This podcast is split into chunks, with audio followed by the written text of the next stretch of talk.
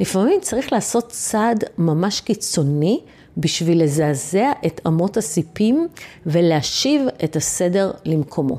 משהו כמו ניפוץ לוחות הברית לנוכח כפיות הטובה של העם שעשה לו עגל זהב.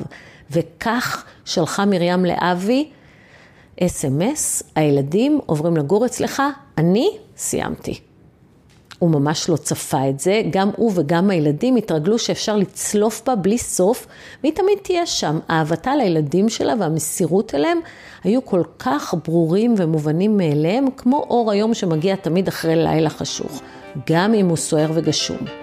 ברוכים הבאים לסדרת השורטקסטים שהם בעצם סיפורים מהבלוג שכל כך אהבתם. מרים ואבי התגרשו אחרי עשר שנות נישואים לא פשוטות. הוא היה שתלטן ובודד אותה והקטין אותה ובסוף התאהב באחרת והתגרש ממנה. הדירה שבה הם התגוררו הייתה שלו עוד מלפני הנישואים ולא היה להם כמעט רכוש. אבל מרים רצתה דירה. קורת גג קבועה ובטוחה מעל ראשה, שלא תהא נעה ונדה 40 שנה בדירות שכורות עם שני בניה וכל מטלטליה. איכשהו, ואחרי הליך גישור ארוך מאוד, אבי הסכים להוון את חלקה של מרים בזכויות הסוציאליות שהוא צבר ואת חלקו בתשלומי המדור לילדים, אבל בתנאי שמרים תיקח משכנתה עצומה ותקנה דירה שתירשם שני שליש על שמה ושליש על שם שני הבנים שהיו אז בני חמש ושבע. מרים כמובן הסכימה, היא הייתה מסכימה לכל תנאי שיספק קורת גג מעל ראשה. משוכנעת שבכך היא גאלה את עצמה ויצאה מעבדות לחירות ולא יודעת שהיא בעצם רק התחילה את המסע ויש לפניה עוד דרך ארוכה במדבר.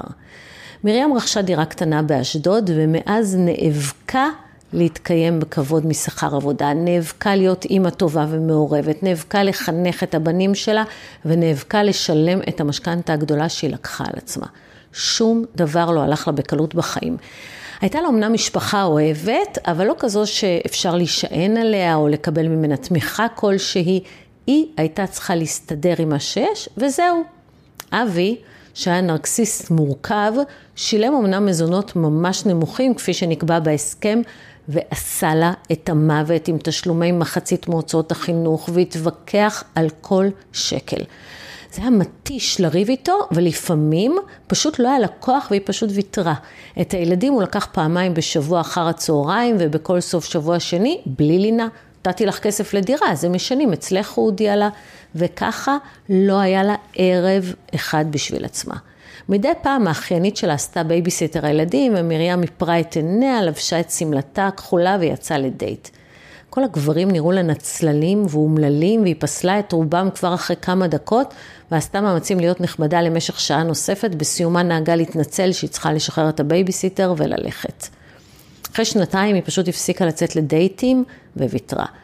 צריך אנרגיה לחפש זוגיות, ומרים הייתה מותשת לחלוטין.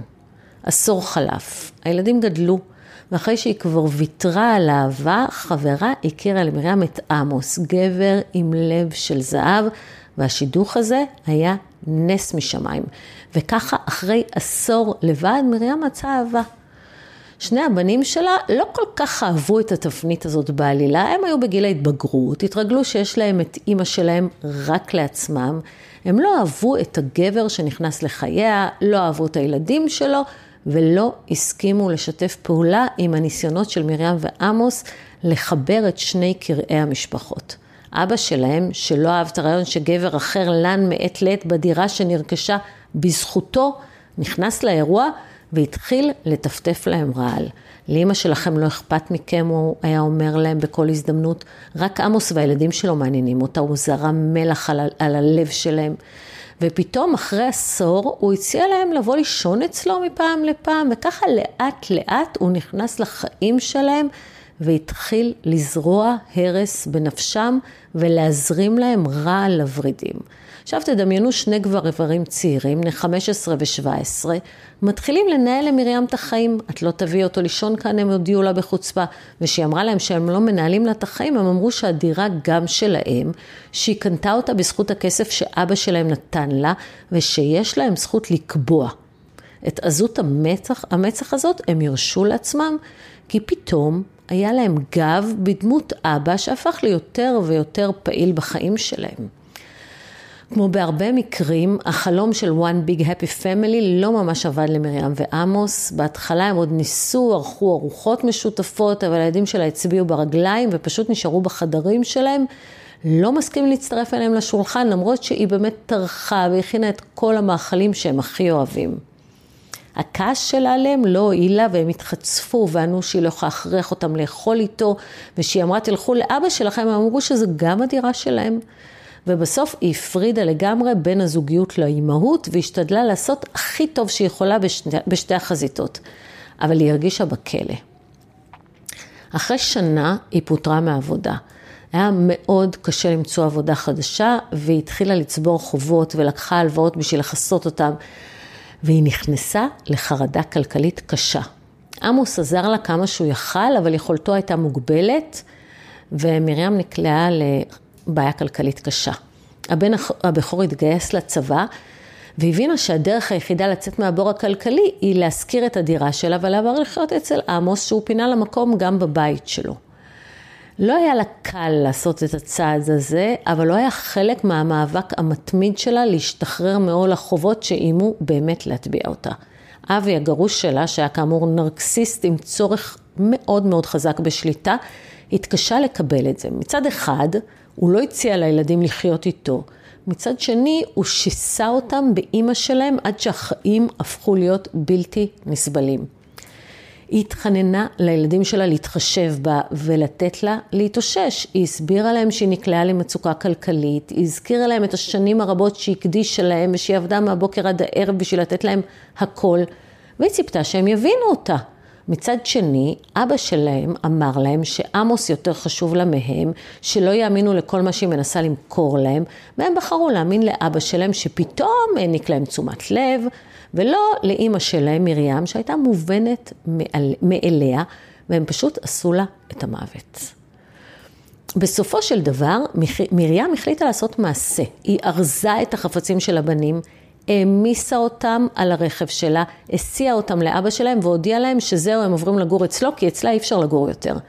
לפעמים צריך לעשות צעד ממש קיצוני בשביל לזעזע את אמות הסיפים ולהשיב את הסדר למקומו. משהו כמו ניפוץ לוחות הברית לנוכח כפיות הטובה של העם שעשה לו עגל זהב. וכך שלחה מרים לאבי אס.אם.אס, הילדים עוברים לגור אצלך, אני סיימתי.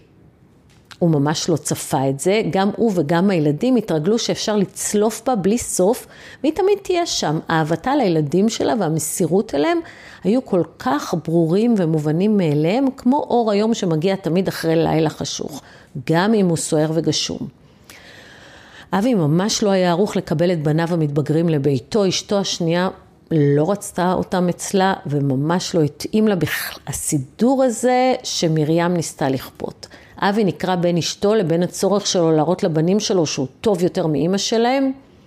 גיסתו, אשת אחיו, היא עורכת דין, והיא התבקשה לשלוח למרים מכתב התראה עם איום להגיש תביעה לפירוק השיתוף בדירה, בטענה שהיא לא מספקת לילדים מדור בגלל שהיא עברה לגור עם בן הזוג שלה. אה, והיא שלחה את הילדים לאבי. עוד איים המכתב שאבי יתבע, ממנה מזונות ומדור והוצאות ופיצויים, אבל בעצם הוא רצה לומר לה, בואי נחזיר את המצב לקדמותו. אלא שמרים כבר מזמן הרגישה שההסדר הזה שבזכותו הצליחה לרכוש דירה שהיא כל כך רצתה, שיאבד אותה אליו, אפשר לו לשלוט בה דרך הבנים, והפך אותה בעצם לעבד לארבע קירות. היא חשבה שאולי דווקא הגיע הזמן לשחרר ולצאת לחופשי, והיא קבעה עם שני הבנים שלה פגישה בבית קפה בבוקר שבת חורפי. היא הניחה ביניהם את המכתב והיא נתנה את נאום חייה. בסדר, אני אמכור את הדירה, אני אחזיר את המשכנתה, אני אתן לכם את השליש שלכם כמו שרציתם, אם זה מה שיעשה אתכם מאושרים, בסדר. הדירה הזאת לא תאפשר לא לכם ולא לאבא שלכם להחזיק אותי בשבי או לאיים עליי, או לנסות להגביל אותי, או לנהל אותי את כל החיים שלי, הקדשתי לכם. הזכרתי את הדירה בשביל לצאת מבור של חובות, אבל אולי יותר נכון למכור. שום דירה בעולם לא שווה את הצער שאתם גורמים לי. הם נבהלו. הם לא האמינו שהיא תלך עם זה עד הסוף. הם לא האמינו שהיא תסכים להיפרד מהדירה, ופתאום, פתאום הם ראו אותה כמו שהיא, אימא לביאה. תודה שהאזנתם לשורטקאסט. אם מצאתם ערך או סתם היה לכם ממש מעניין, אני אשמח אם תעבירו אותו למישהו שיהנה ממנו גם. תודה.